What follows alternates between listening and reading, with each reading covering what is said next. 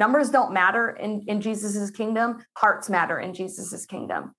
So it, it becomes the fuel that drives the desire to continue to penetrate the dark world of online with light, but you have to step into it with really good rhythm. You need to come into this world. And that's been my caution for some people who are hiring. I just talked to some pastors last week who are, oh, I hired him. I, and I said, please care deeply for the person you hire because their world is not fueled by faces. Their world is fueled by the Holy Spirit and a continued step of faith every single day. That what they do today will matter to somebody. And and it's very easy to get lost and lonely in it. So you also need to make sure that you have a really good champion, um, maybe a, maybe a few of them, who stands in your corner and says, "I believe in what you're doing. I believe in what you're doing. I believe that today, even though our engagement dropped, even though things happened that maybe frustrated you, I believe that somebody was reached today."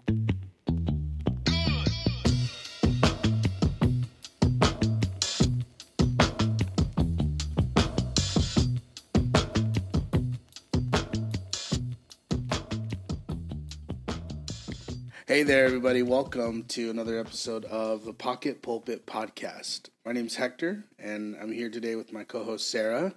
Hey there. And today we have uh, a guest on the show, Lindsay. Uh, actually, oh my goodness, I'm so sorry. I always do this because I want to say the last name. Oh, okay. And then you panic. You panic. panic. Yeah. All right. Oh, here we go.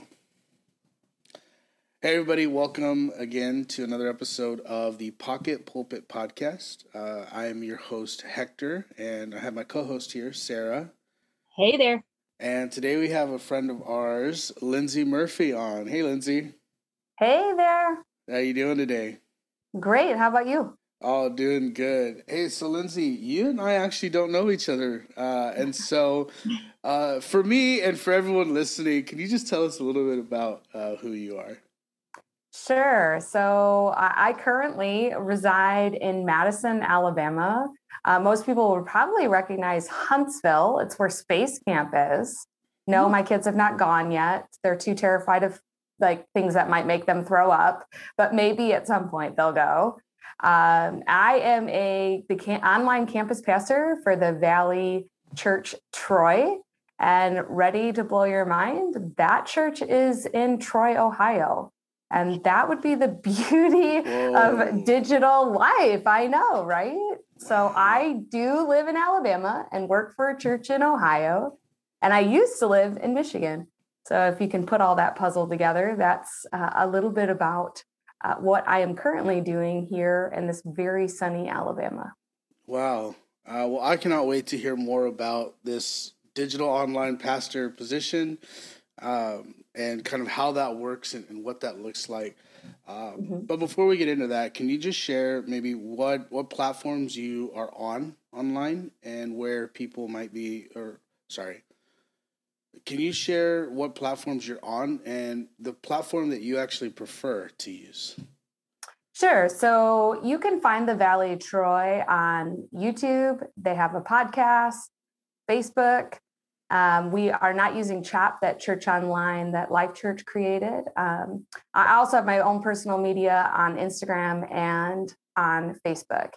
When it comes to digital discipleship, when it comes to what we do online, after a lot of research, a lot of time looking at the purpose why certain media was created, we landed on Facebook. It's the, the place that was literally designed for community not just for streaming content, although that's what you can do. And so we prefer, I prefer, uh, person in my own personal use, as well as for the church, to focus our energies on Facebook. And I and I know that we've seen a lot of our younger generation. I'm not that young anymore, but uh, they have they have kind of done an exodus out of that platform. But I believe that there are ways to use TikTok and Instagram and some of the others to connect and then bring them back to a place where community is built. So I think there's a way to use all kinds of social media for his purpose. but ultimately we try to drive people back to Facebook. So it's it's really exciting for us to talk to you because for us you're kind of like a unicorn. Like first off, you're a, you're a full time online pastor, and you're the first one we've you've t- we've talked to, and you're on Facebook. Like you said, you know, a lot of people have made an exodus, um, mm-hmm. and so we talked to a lot of people who are like, "Oh, I am not on Facebook." So we're excited to talk to someone who is on Facebook and who sees it as a viable tool and a viable um, mission field and um, gathering space.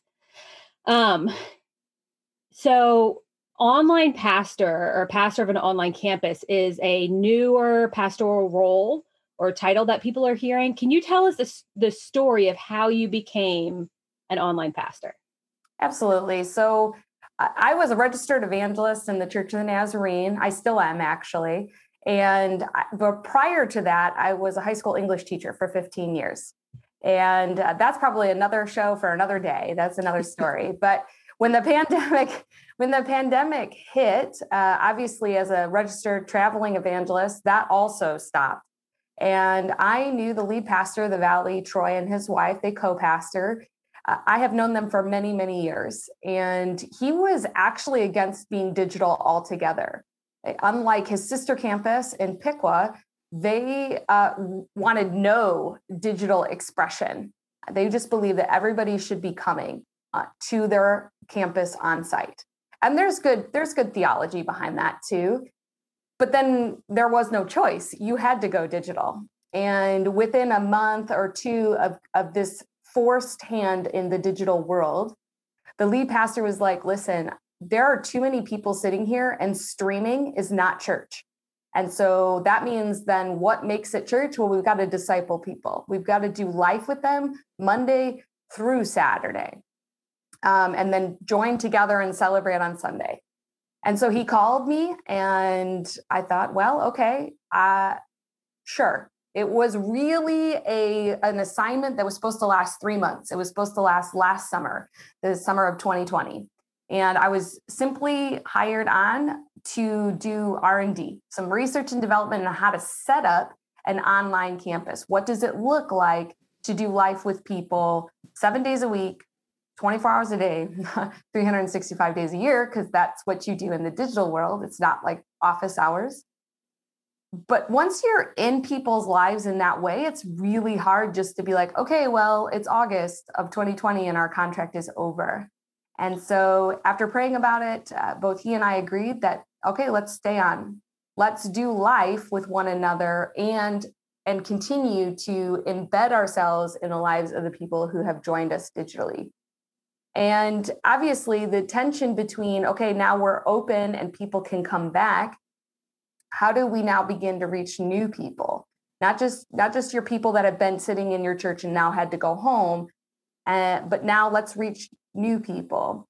And so this online campus pastor went from being, okay, do some research and development to shepherd them, love them, get in their lives with them. And that looked for us when I first started, that looked like doing Facebook groups. It was the easiest way to take what we know what to do on site, and it was easily creatable in the digital world. And so I just began to launch Facebook groups using the YouVersion Bible app. Uh, life circumstances, one of the most fruitful groups I launched was just okay, I'm a former educator and now I have to be home and educate my children. And so do a lot of other people. So, how do I create a group where we can all join, regardless of your background, regardless of your belief system, and just come together in this one place to encourage one another? I never hid the fact that, hey, we're going to pray for each other hey, we're going to talk about life issues, uh, but we're also going to just talk about things that are happening in your life, regardless of your religious affiliation. And so, although I've seen a lot, back to you know your original question about this this new role that I'm seeing people wanting to hire now, what we came to realize within after that three months was up of research and development that it needs to be a pastor, just like the title says. That means that it's not just about how to handle the tech issues because trust me i definitely haven't figured out all of those things but how do you love people well and and be a part of their lives in the world in which they live even if you don't mm-hmm. live in their neighborhood and that is essentially what has been since august of 2020 to date till today me just trying to figure out how to be a part of people's lives no matter where they are. Mm. yeah. So you talked about how online is, is the 365 days 24 7 kind of life. Yes. So what does you know because that tension is of like here's what a pastor typically does for those in ministry kind of you know the sneak peek behind the hood they they, they might hear that and go oh no like 360 like all access all hours access but what does your week actually look like in that role as and as you're talking about shepherding yeah, so there's a few different elements. Some of it is running the Facebook groups when they're launched, and that is seven days a week. Now, the beauty is in that life group, which is very different than life group on site, right? People who are doing Bible studies or life groups, it's one day a week, maybe once every other week, and you're meeting somewhere. So I know when I say that to people, some people kind of freak out a little bit like, what, seven days a week? Well, the beauty of Facebook is that you can schedule posts. You you can I can sit down on a Monday, having done the devotion, having done the thing the the thing we're working through, the curriculum we're working through, and schedule my posts for the next five, six, seven days. Now, I still have to interact with people, but it, it alleviates some of that. And that's part of just another reason why we've chosen Facebook. Again, it was created with community in mind. So it troubleshoots some of those areas in terms of rhythm. The, the other part of this is I'm leading a team. I'm, I'm leading a digital team through the church, people who host on Sunday. So some of my work is training the people who are going to be hosting on Sunday, trying to build up new leaders, be in the life of my leaders, because frankly, when we want, when we see the fruit that the Lord is providing for us, we need to make sure that we're looking behind us too. Who's going to take my place? I don't know when the Lord will call me to something else. I don't know when things will shift or change we never do clearly that that's been proven now in case you didn't know that already and so we need to be leading the charge. And so a lot of my work also is with people who are on site and helping them look at their ministry.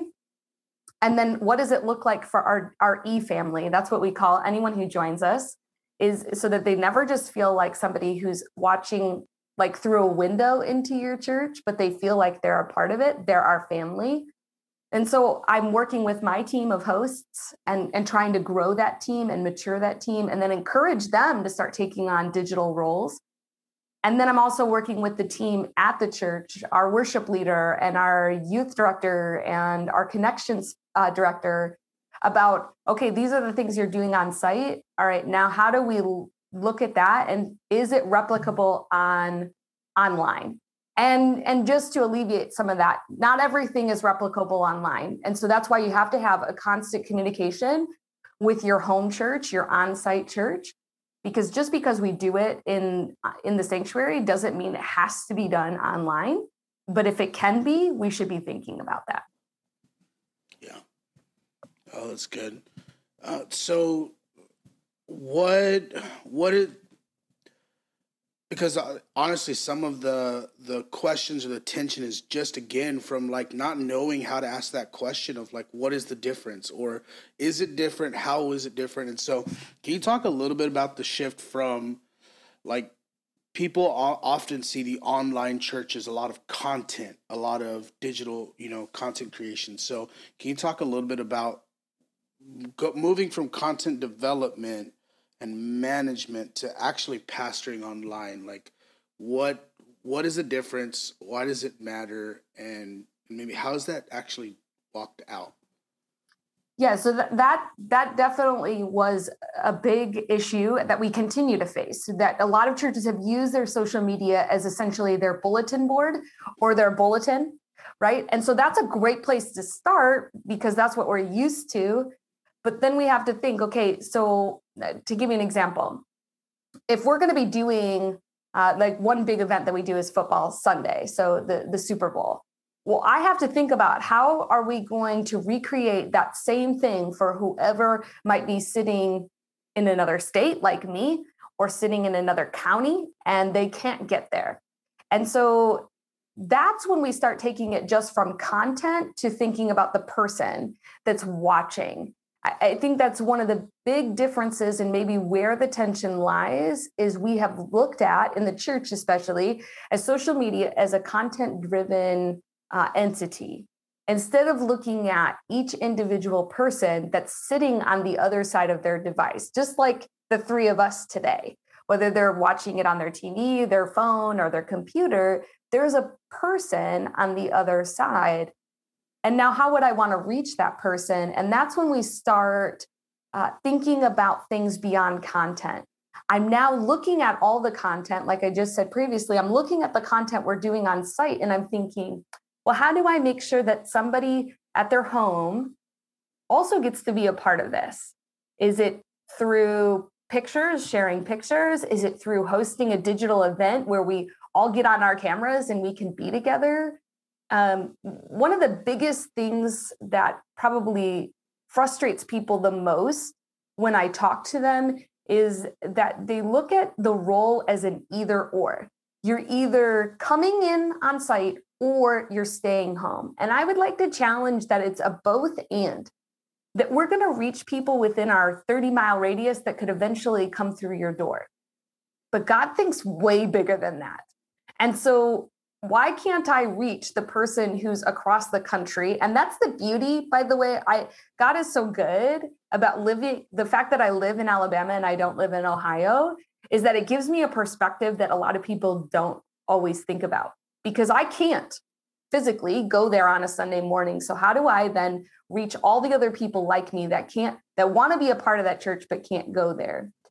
And so, one of the things we have to be able to do is let go of the fact that they have to come, and this is this is going to upset people. They have to come to your church.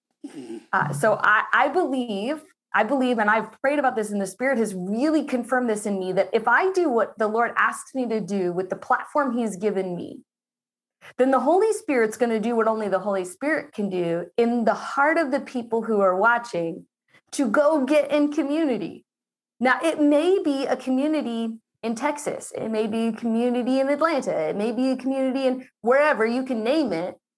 But if we disciple, right, we move from the consumer, the consumer uh, format, which by the way, before we went digital, we still had this problem. Again, some people may not like that, but we we still had that problem. We still had that person who was sitting in our pew for 40 years consuming and not going and doing something, right? But if I do what I'm supposed to do and I disciple well, I get into your life, I become part of, of what you do every day. I'm praying for you, which is a huge part of this, right? I'm engaging you in prayer wherever you are and whenever you need it. And I know that terrifies people. Uh, and there is rhythm and balance in that that you have to find in the digital world that's a lot harder than in the phys- in the physical because i can say well the office is closed um, but the digital office is never closed. Uh, but if I do what I'm supposed to do, I disciple you, I get, I become part of your life, even that's one on one, right? Five people and me. Then what I do is I'm releasing you to then go and do what Christ calls you to do in your community. And now we're talking about church. Now we're talking about the real live version that Christ intended which is that multiplication, releasing people to go and do. And, and frankly, we have an opportunity in the digital world to release people at a crazy rate, at a crazy rate, if we're willing to dive in and see it's not just about streaming on a Sunday, but doing life with people seven days a week. I think maybe I answered your question. Yeah, no, absolutely. There are still people who are going to question the legitimacy of an online campus. They're going to say, well, that at best you might say that is a ministry but i would not call that a church. Um, one thing they might point to is like how are you going to how are you going to legitimately celebrate the sacraments together? Mm-hmm. so have you found ways to um, to do communion in a way that is that feels natural and communal when you are alone at home? Or um, have you like what if somebody wants to get baptized things like that. Yeah, so that's a great question. As far as communion is concerned, we're still trying to work that out. Um, we preemptively, when the Sunday is coming, we try to make sure that people know. We make sure that when we're online on Sunday, that we're explaining it always, never taking for granted that you know, okay, well, we always do this, so we don't have to say X, Y, or Z, right? Like there could be new people jumping on for the first time which also just then begs the question are we asking people to accept Jesus Christ as their Lord and Savior every single Sunday? Because maybe we should so that they can partake in the sacrament. So, in terms of being in person, and we know, um, I, I just was saying to my husband this morning that I don't ever want to fall into the trap of believing that you have to be present with me in order for the Holy Spirit to move where you are. And so I can only do what's in the realm of what I'm capable of doing, trusting that the Holy Spirit will move where that person is, and that if they choose to partake in that sacrament, that the Holy Spirit's going to do what only the Holy Spirit can do. Now, am I saying then we for, can forsake every gathering and doing the sacraments? No, no. Again, it's all about both and about going and and being a part of a community. In terms of baptism, right from the very beginning, uh, the pastor and I, the lead pastor and I, Mark, uh, we talked about this. What happens when baptism Sunday comes, and what happens when people want to be baptized? We committed to two things. We committed to either we will come to you, we will find a way, we will get in our car, we will get on a plane, whatever it takes to get to you, because that's how passionate we are about taking that incredible step of faith or we will find somebody in your area and this is where right we let go that it has to be my church and it's my ministry no it's god's church and if we are united across the country united then i should be able to call the pastor in your neighborhood and say listen I just met Sarah and she's amazing. And I've been doing live with her and she is ready to be baptized. And I'm not near her, but I need this to happen. Right. So it's also about breaking down some some of those barriers that we've created, maybe even unconsciously, and invite and having conversation with churches and pastors in all areas. So, like just practical terms, if I'm looking on a Sunday and I see that, that I've got eight different states that are being represented, well, I should maybe start looking at like what churches are local. Now, I'm a Nazarene pastor, so I might be looking for some Nazarene churches that are local. Mm, and no offense to anyone who's listening, but you know what? If there aren't any Nazarene churches local, then I'm gonna I'm gonna find some churches that I can partner with. I'm gonna call some pastors who are open to what we're doing, open to what the Lord is doing, I should say, and, and then try to make some partnerships, especially if those numbers start to grow.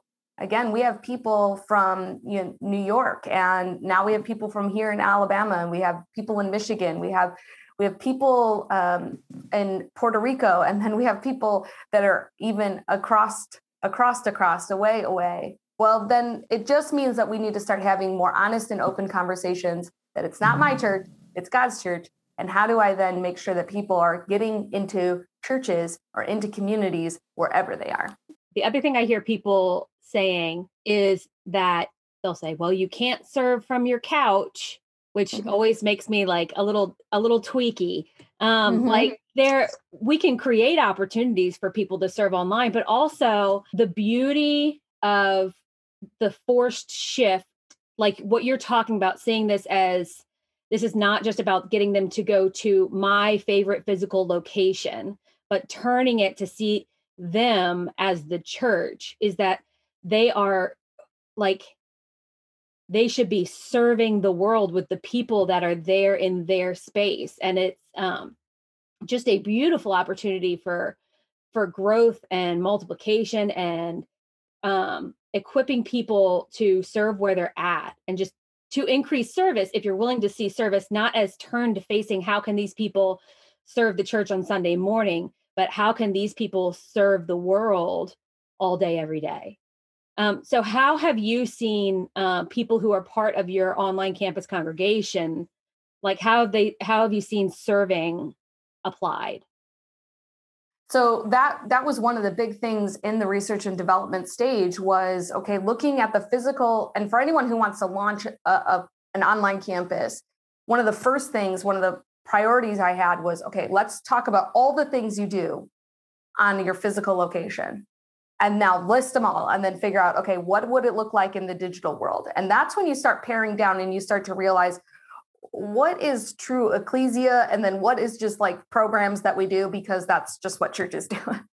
um, but one of the things i had to do from the very beginning was think about service opportunities.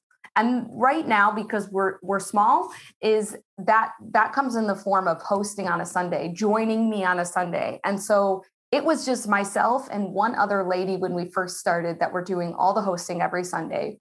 And we split between two services every Sunday. And as we started having more conversations, and I utilize her in a great big way because she is on site, which means she has relationships with people that I may never have. And this is this is part of that discipleship process where we're we're encouraging and empowering people to step into the role that they're called to, regardless of a title. And so I have, we've grown our team, and I'd like to, and that's part of what I was saying earlier is that I'm continuing to grow those service opportunities that are digital. To your other point, though, when we're discipling people, that means then we are encouraging them to think about their neighbor, their coworker, the stranger that they see in the grocery store, and empowering them to see that service to them is, is equally as important as service to your church.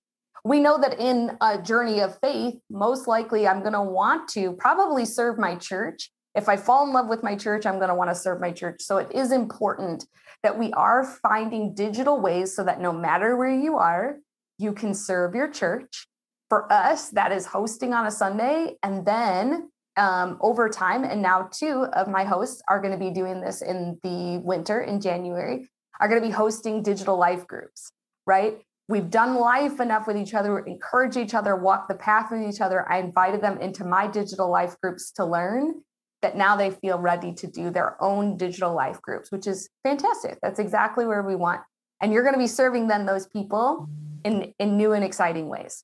So even just this Sunday, I'll be talking about what it means to care for your neighbor, what it means to care for one another in and out of your church the other thing that that I wonder just for my own wondering sake about how how does this work? Like you are again in Alabama and your people are in I mean your your church is your people are everywhere but your church is in physical location is in Ohio. Does that bring challenges to feeling a part of the the staff culture and the vision of the church but also like you talked about maybe encouraging people into in-person community in their own area.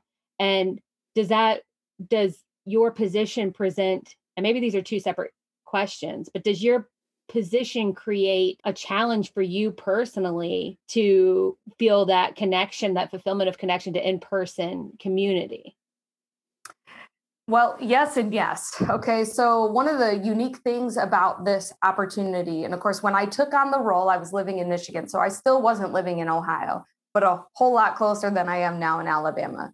So, I have always served in this role from another state. But I will say that, and of course, that's probably among other things. I'm still reflecting and praying on that. But being apart from your physical location does prove to have its difficulties one of the things that I've realized is that I need to be intentional about making the mission known. Okay. And what I mean by that is when I'm not there every day, like many of the staff, and they're collaborating and they're talking together, it's very easy for people to forget about the mission on the in the digital world because I'm physically not there to remind them.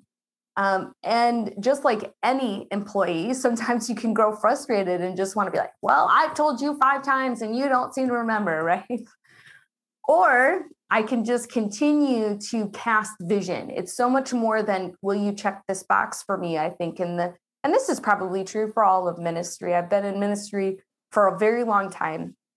Um, but it's casting a vision and, and, and sharing your passion one of the cautions that I've realized and I and I've begun writing about it is is the loneliness that comes from the digital world.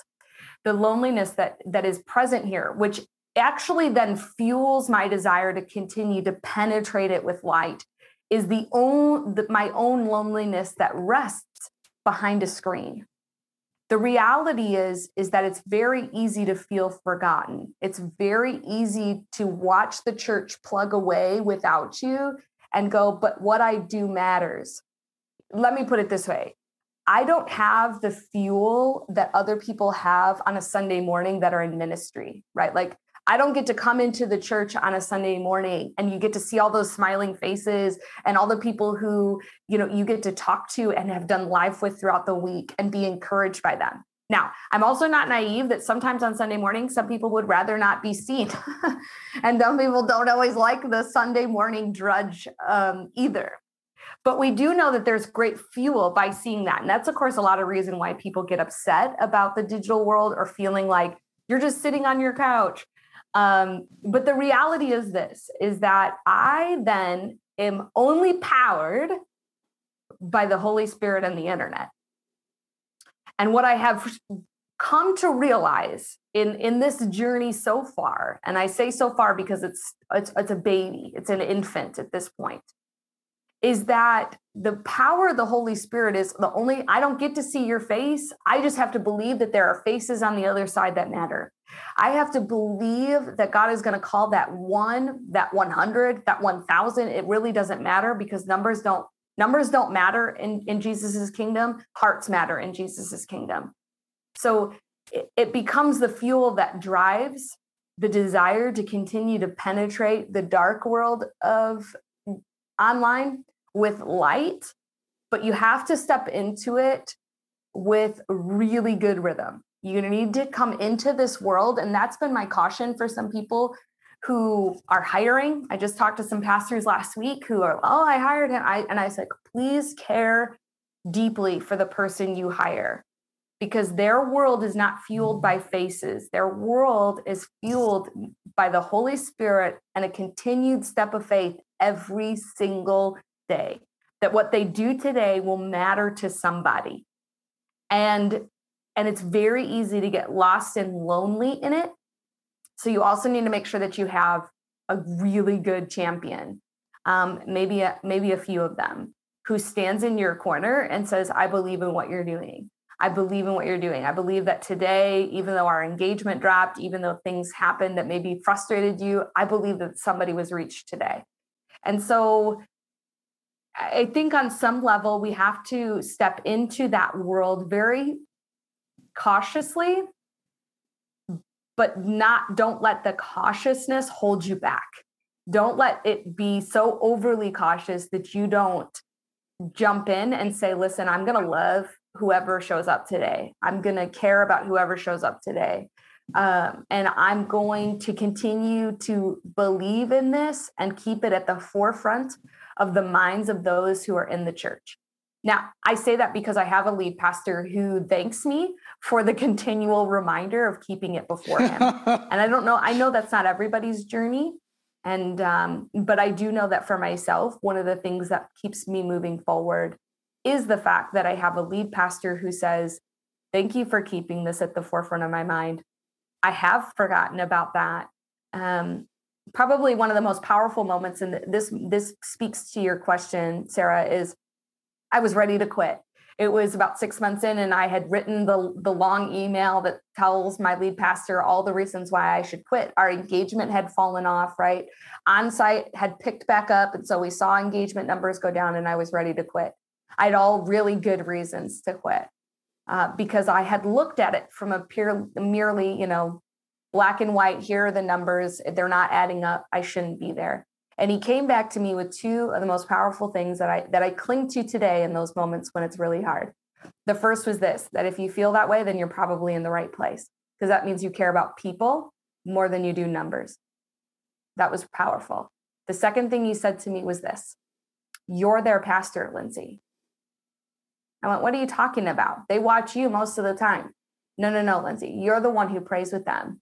You're the one who invites them into the sacraments you're the one who reaches out to them in the middle of the week when when they've asked for prayer requests on a sunday you're their pastor not me just because he does 90% of the preaching it didn't mean he was their pastor that was incredibly empowering opened my eyes to the work that i was doing even though there were times when you kind of felt like, where's the fruit in this?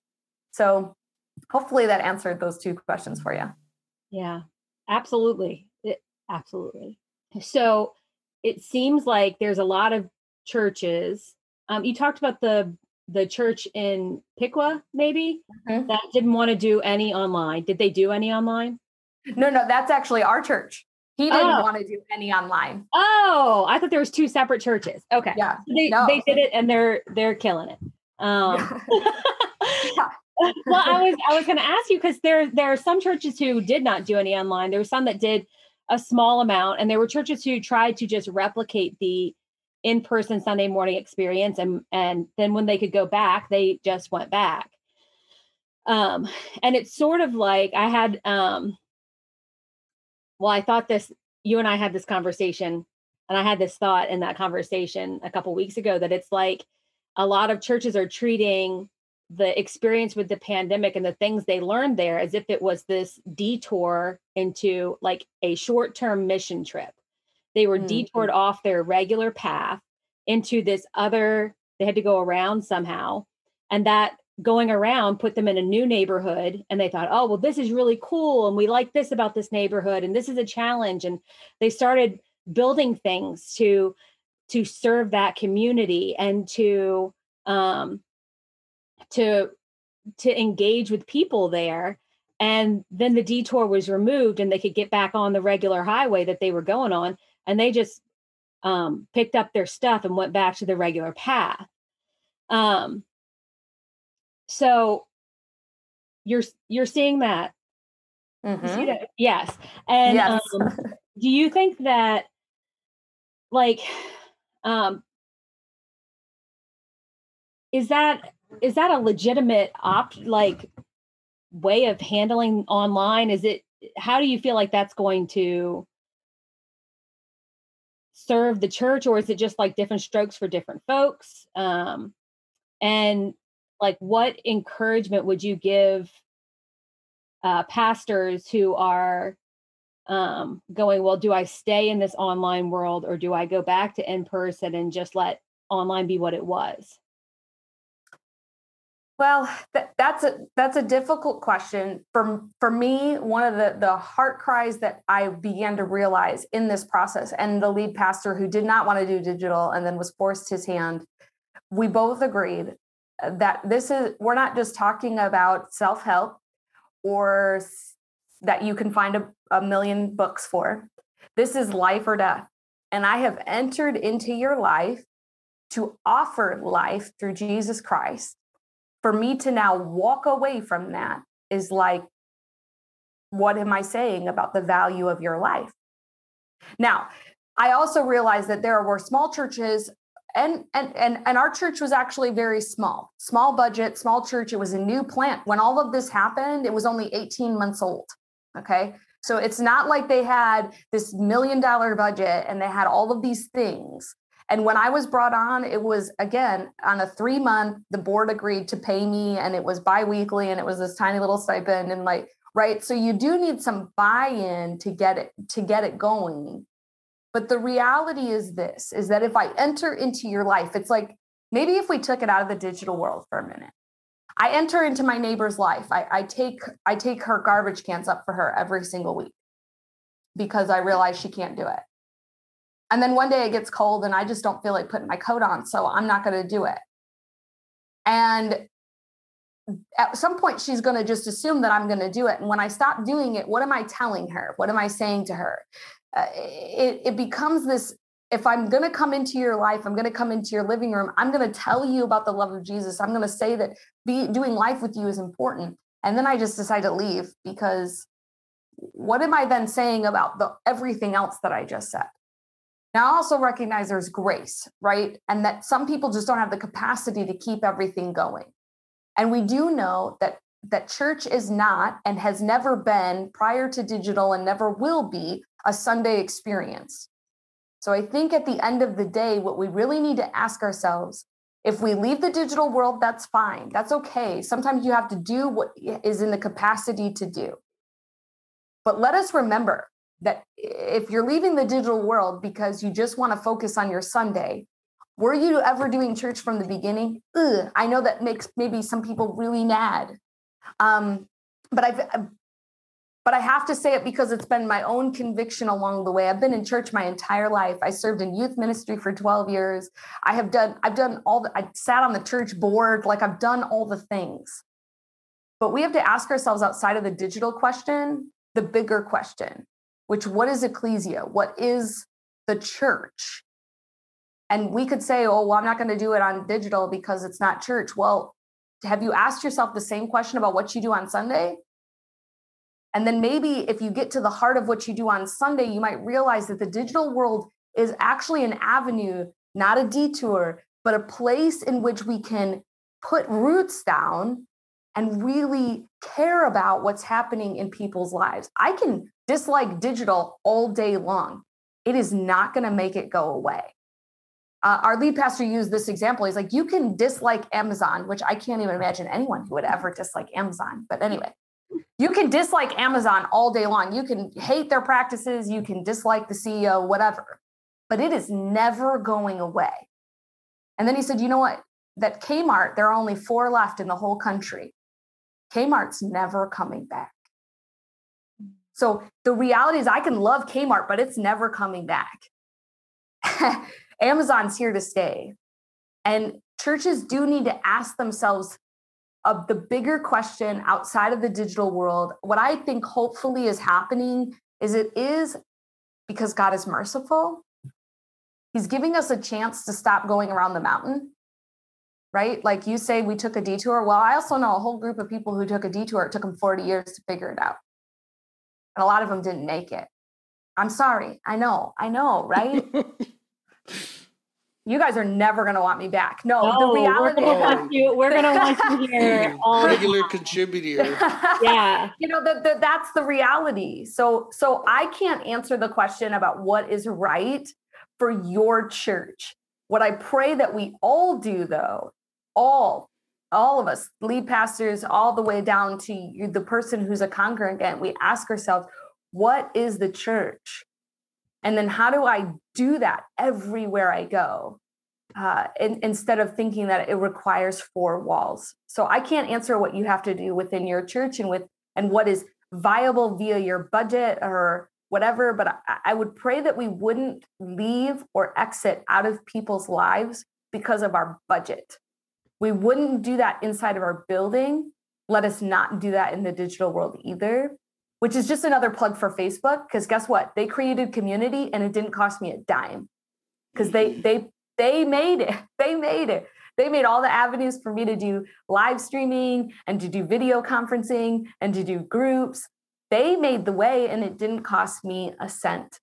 What you really need inside your church, if you're wondering how to do it, is a champion, um, is someone who says, I care about those people and i just i want to be in their lives. And then you just start encouraging them and you start building um, things around them so that they can feel uh, both challenged and invited into the world. So and i really hope that's what we do in all of this is is invite the conversation but never be afraid to also challenge it. I just had the, the kind of that thought too like as you were talking about you know, some churches may have to put the online down because of capacity. Yeah. Right. But if the strategy is that you really care about the people and like you're not so concerned about them coming to your church, and for if you have had the ability to look at other places and other church networks, then you're able to say either, hey, there's this physical church that you can start being a part of, or here's this online ministry that is also thriving that if this is still for you we can no longer do right? Yes. we can't do it. And it is it is continuing to shepherd even into like the the separation of of of that ability to do online. Yeah. Um good anyway it was just a thought i had going back to your like it all starts on how you view the way you're going to approach online ministry Yes. And and that it can even if you're not able to do it, if you care about it and care about the people, you will find the way, right? Um, That's right. So I just I one I appreciate you for for uh, how passionate you are about this and just I think there are several people that will be listening that um, I think one will learn, but I also think on the other side will feel that they have had someone come to bat for them. And I just appreciate that so, so much. Um, one thing that the church has struggled with in recent history is that ministry is often seen as reserved for professional people, right? The pastor at professional level. And so we don't have to do the work of the church because we've hired someone to do it for us. And so, even in your position, right, the church mm-hmm. has hired someone to do the online ministry. Um, and so, that really is not the church. Every Christian has a role, has a responsibility to reach out to those that people God has placed in their lives. We kind of see this uh, in Acts when, you know, there's a, a dispute happening among uh, the Jews and the Greeks and the women's and the widows, and and what the leaders do is say, hey, what we really want to do and what we've been called to do, what our job is to read the scripture and pray for the church, right? That's what we want to devote our time to. And it's not that this thing isn't ministry or isn't important, but there needs to be someone to take care of it. And so they find men and then they find well regarded men to go and to take care of the thing that is plaguing the church, right? Um, right at least that small group. So, how can you, in this line of thought, how would you encourage someone who sees social media and online church as a place to minister to others? And how do you see their role as vital to the growth of the church? Well, it goes back to having a champion. It goes back to having somebody who sees in you what you cannot see in yourself when I am in, for instance, one of the things I realized very early on in the digital life groups that I was doing is I needed to pay very careful attention to who was regularly attending. So in the digital world, you could jump on whenever you feel like it. I'll never know if you come or don't. And I realized that if I see ministry not as my ministry, but as the furthering of God's kingdom. God's kingdom is going to come to earth as it is in heaven. It's going to. It's it's not it's not about if, it is, and I want to be a part of that. That means every time I go online, and this is, would be an encouragement to anyone who's in the digital world and feels like I feel like I could do something. So you launch a life group, and I realize that I have I have a family. I'm married. I have two younger kids, nine and 12. I've got a life too. I got classes to take, I got things to do. But when I release the fact that it's not my ministry, it's God's ministry, his kingdom will come here on earth as it is in heaven, then when I'm in the group, I'm paying attention to who's participating. And then I'm figuring out, okay, this person came every single Wednesday night when I went live. They come on every single post. Now, how do I get into their life and begin to be a part of their life and help them see how they can now do that for their friends? Maybe they start a life group. It's not looking at the whole. It's no longer, I think I said this earlier, it's no longer about the numbers. It's about each individual heart that now comes and is a part of the world that you're in. I, like the example of what I did with virtual school because sometimes people feel like, and I was this person, I don't know enough about the Bible. There's no way I can do a Bible study. Okay. Do you like crafting? Do you like hiking? Do you like reading? So you start a life group based on those things. They're called missional communities. And you invite people to craft with you online. You invite people into a book study. You invite people into your walking club. I love walking, right? Like you invite them into it. And then what happens is, right, because you know Jesus, but maybe not everybody else knows Jesus, you start to include different things about your life and your prayer life and and then you invite people to be a part of that. It's it's all about doing doing church, being the church everywhere you go. It starts though with a champion who's who God has gifted to have a vision beyond yours. I am where I am because many years ago, when I first met Pastor Mark, he saw that in me. Every other person, I was doing youth ministry when he came in as the youth pastor. Every other youth pastor, this this is just some of those walls that need to come down in order for this to happen. They saw me like, okay, well, she's a teacher. You know, would you like to run a small group? He saw in me that no, you have a gift for preaching, and I'm going to give you a chance to teach. And then I'm going to come alongside you and help you figure out how to study so that when you teach, it works, right? He taught me how to read the Bible differently. He taught me how to hear the Spirit differently. He taught me how to do those things. That's a one on one relationship that can happen anywhere. That just happened to happen face to face. The reality is, is that then led me to realize, oh, I have a capacity to do this. He saw a gift in me I couldn't yet see myself we don't have to just be in face to face communication, although that helps. But I can do this just like you and I are doing this today. I can call you once a month and encourage you, pray for you, do life with you.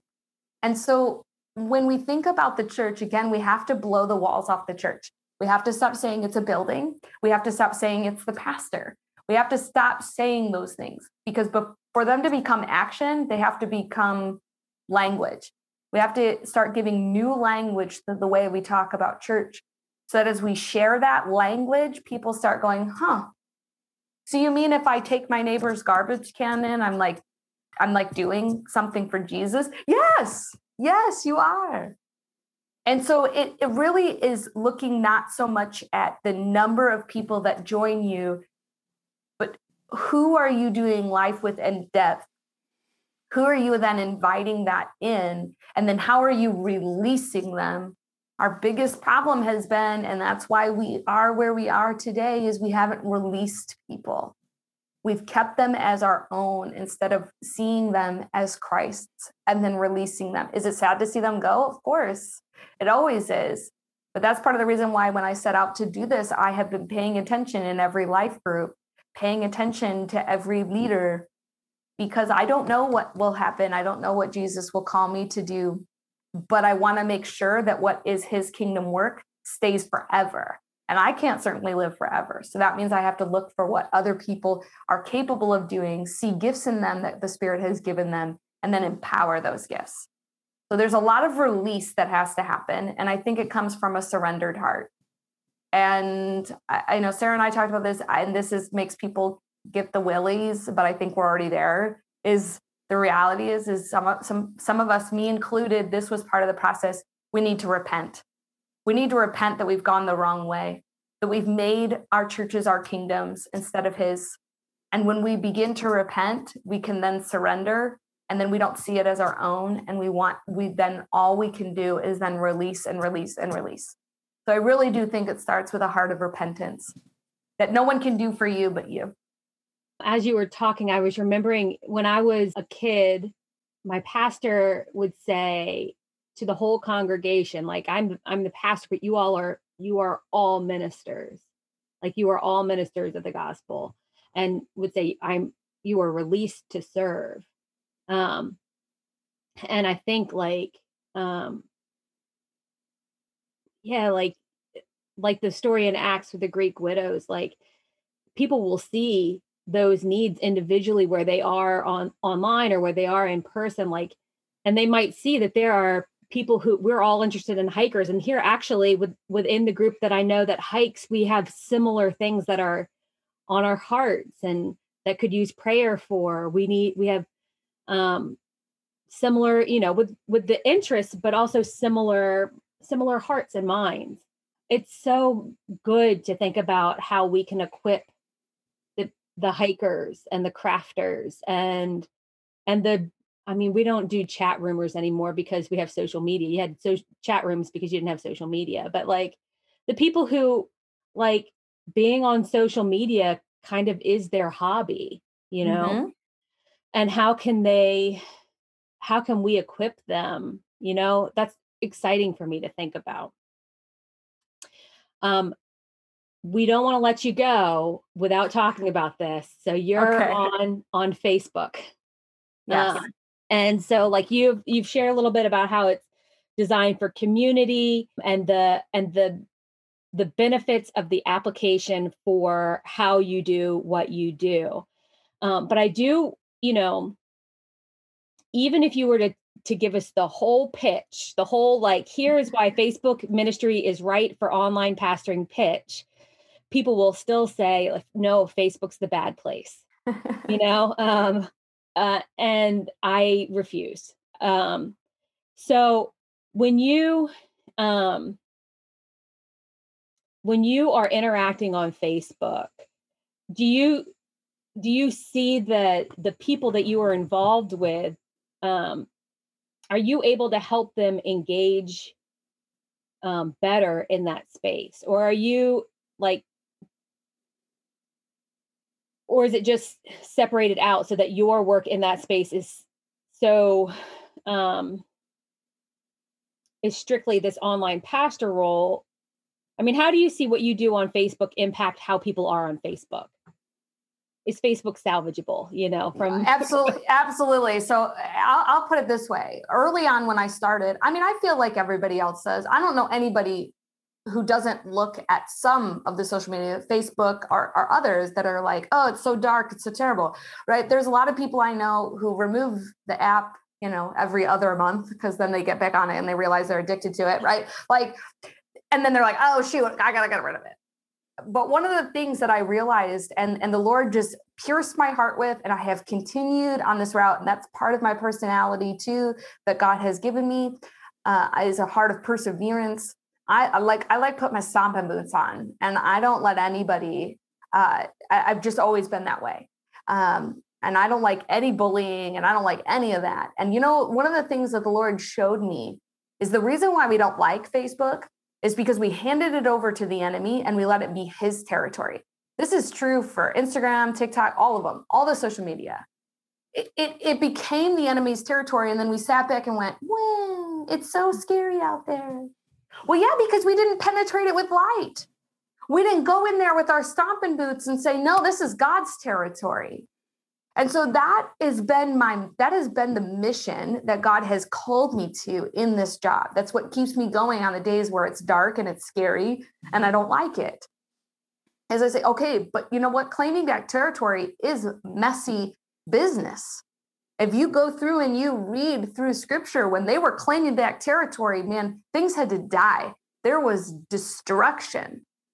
Now it starts though with those who know Jesus, which means we have to come at it with a lens what do I need to not be typing on there anymore? What do I need to stop doing? Because I can point the finger all day long.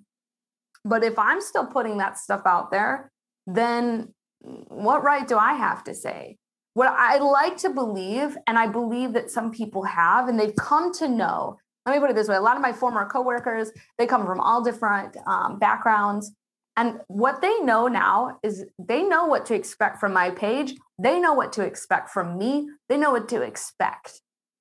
And so they come to my page they come to comment on things with that same heart now it's not my job to change your heart that's the holy spirit's job my job is to stay obedient to the holy spirit so i got to make sure that i'm putting myself in check every step of the way.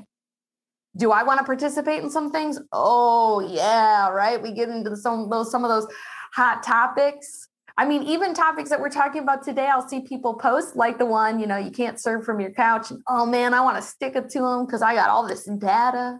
Yeah. Okay, but then I'm just actually feeding the exact problem that I think needs to end. So I choose to walk away. I choose not to comment. I choose to be light in the dark place. So, do I believe that it's changing? I, believe that people come to recognize it's no different than if you've ever been in a coworker situation where everybody uses bad language. You know, you ever been in one of those, right? You go to the break room and it's like filled with every four letter word you could ever imagine. If we live out our life the way Christ intends, you know what starts to happen? You walk in the room and people start to apologize. Oh man, I'm so sorry. Oh, oh man. Right? The digital world's no different. But that means we have to live out our faith out loud. That means not, not Bible thumping out loud, not right or left out loud. We got to live the way Christ intended us out loud. That means if I want Facebook, I want Instagram, I want TikTok, I want all these things to be flooded with light. That means everything that come out of me has to be light. And if it's not light, then it needs to get put back into a pocket until God refines it. And then when it comes out as light, then it goes on there. One of the things that has been so important to me from the very beginning, regardless of what people ask for from me, because people will say, I wish you posted more. I wish you had more stuff. And it's very easy to fall into the trap of then giving them what they're asking for instead of doing what the Holy Spirit asks me to do. Mm. So, what I have committed myself to is that I only go and post things on social media. And this is hard for the job too, because the job requirements. But that means then at the end of the day, you have to trust me and trust what the Holy Spirit's doing in me. And I only post when the Holy Spirit tells me to. And now that can mean dropping it all in the middle of dinner, done it. That means I sometimes the Holy Spirit wants me, I got to do this. And then you know what? The next thing I know is somebody says, Oh my word, I can't believe you prayed that prayer. I was facing that very thing. Now, mm-hmm. that all goes back to our individual walk. Have we repented? Have we surrendered? Have do we release? Do we see what people cannot see? So I believe because we're stomping out. I, I said, listen, I'm going to claim this territory back for God's kingdom. I'm going to do what the the prophet Jeremiah said he was going to do too. I'm going to do it. We're going to do it. We're going to. That means we're going to have to break down walls, and it starts with me because I have no control over anyone but myself. And so I, I pray that we'll continue to flood that platform. And I know people have complained and said, "Oh, you know, my stuff gets taken down." Hey, well, ask yourself: Did God ask you to put it up there? Because maybe if God didn't ask you to put that there, He's being merciful and He's taking it down on purpose. I don't know. You know. It all comes back to what is Jesus saying to you and what are you going to do about it? And I enter into things of my life, both personal, digital, uh, and everywhere in between with those two questions. Well, what is God saying to me about it? And then what am I going to do about it? Hmm. That's so good. Lindsay, thank you so much just for your time and, and yeah. sharing. And it's been encouragement to my heart. And I hope that, that we'll hear stories of, of how it's encouraged others. Uh, when it's released. And so we we like to end our time with the same two questions every time because we want we want to hear the, the, the real story. It's not that you haven't shared anything that's that's not real, right? But um, so we always ask, can you can you tell us about a time that you were trying to minister to people online and it failed, it went poorly, wasn't received well, and what did you learn from it? It comes back to that lesson I just told you about in terms of realizing that I only need to post when the Lord tells me to post. So I fell into the trap of trying to please people, trying to give them content because that's what they wanted. And I remember posting a video. So this is you get to see me and those um, while you might be listening you can't see me but you know like i got a mohawk and and uh, i put a little effort into the way that i look.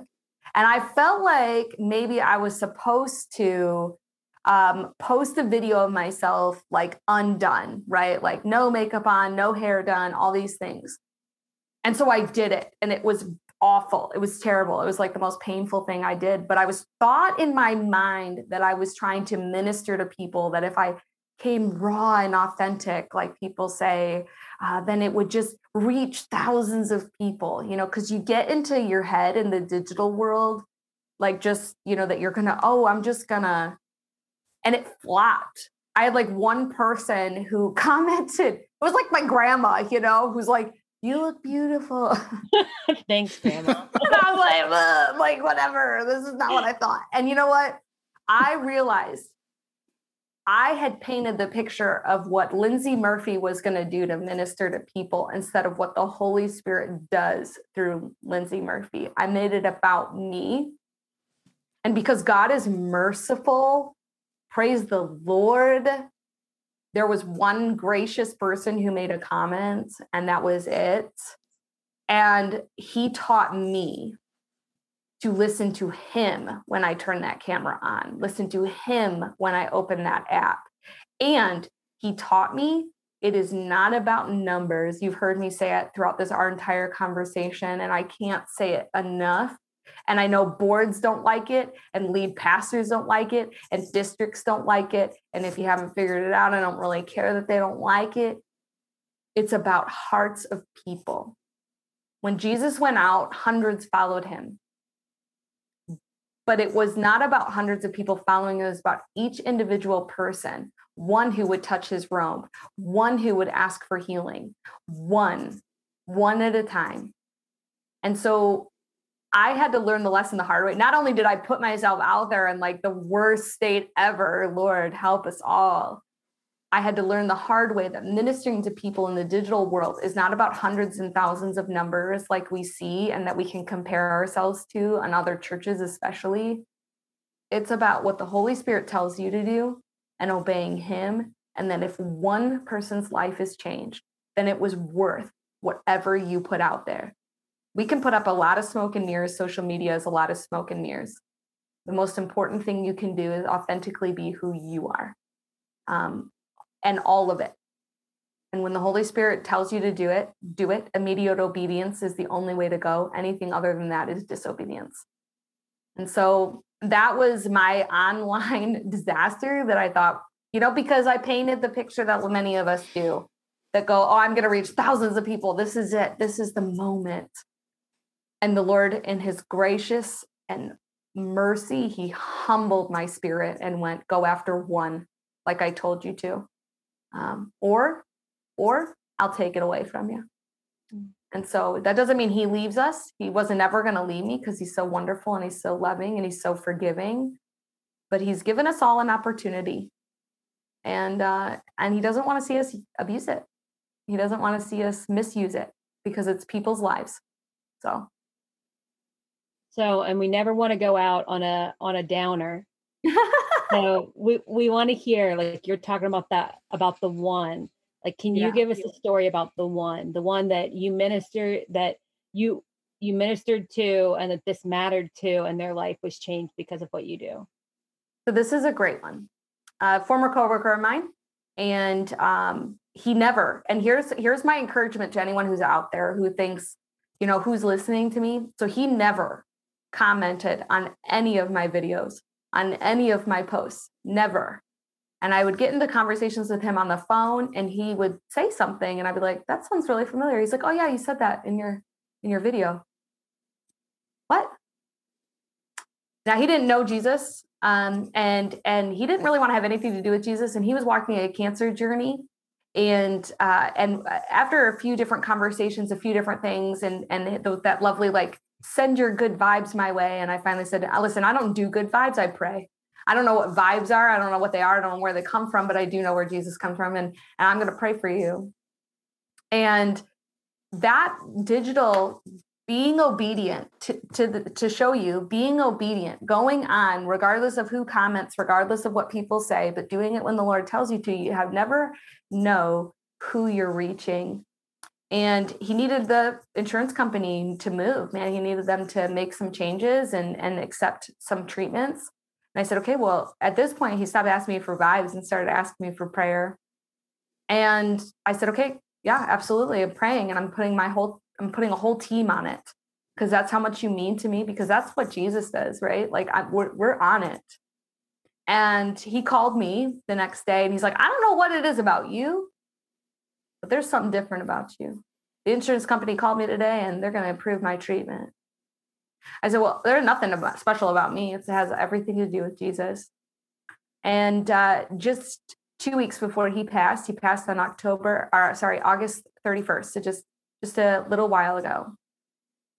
He called me and he said, You know, Lindsay, I need you to to tell people that prayer works because you showed me that prayer is real and that Jesus is real. And I tell you that because he never commented on my videos and he never participated in the discussion. But he knew me and I knew him. And those videos were just a gateway to having deeper conversations on a phone. So, you know, when we're obedient to what he tells us to do in our videos and in our content, you start to realize that it will impact people's lives. And so that is just and you know what? And it's funny that you asked me that question because he said to me before he passed, Will you please make sure that you share that story with people who don't believe? So thank you for the opportunity to share that story with people who maybe don't believe. Thank you for sharing it. Yeah, thank you. Hmm. Well, I've got nothing. I,